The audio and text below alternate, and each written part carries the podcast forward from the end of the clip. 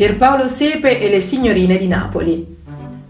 È un regista teatrale nato a Napoli nel 1967. Pierpaolo comincia a lavorare come aiuto regia di Giancarlo Sepe con lo spettacolo Processo Gesù di Diego Fabbri.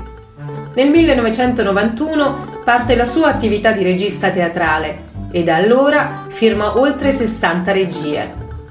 Nel 1997 inizia la sua collaborazione con il Nuovo Teatro Nuovo di Napoli, con il quale ha messo in scena numerose produzioni, tra le quali Finale di partita di Samuel Beckett e 4,48 Psicosis di Sarah Kane.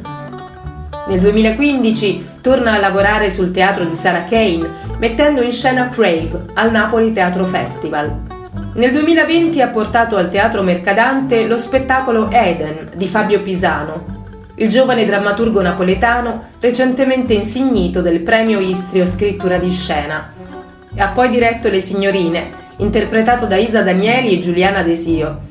In una piccola storica merceria in un vicolo di Napoli, ormai circondata da empori cinesi e fast food mediorientali, Addolorata e Rosaria passano gran parte della loro giornata, per poi tornare nel loro modesto ma dignitoso appartamento poco lontano. Una vita scandita dalla monotonia, ma rassicurante ripetizione degli avvenimenti sullo sfondo della colorata città partenopea.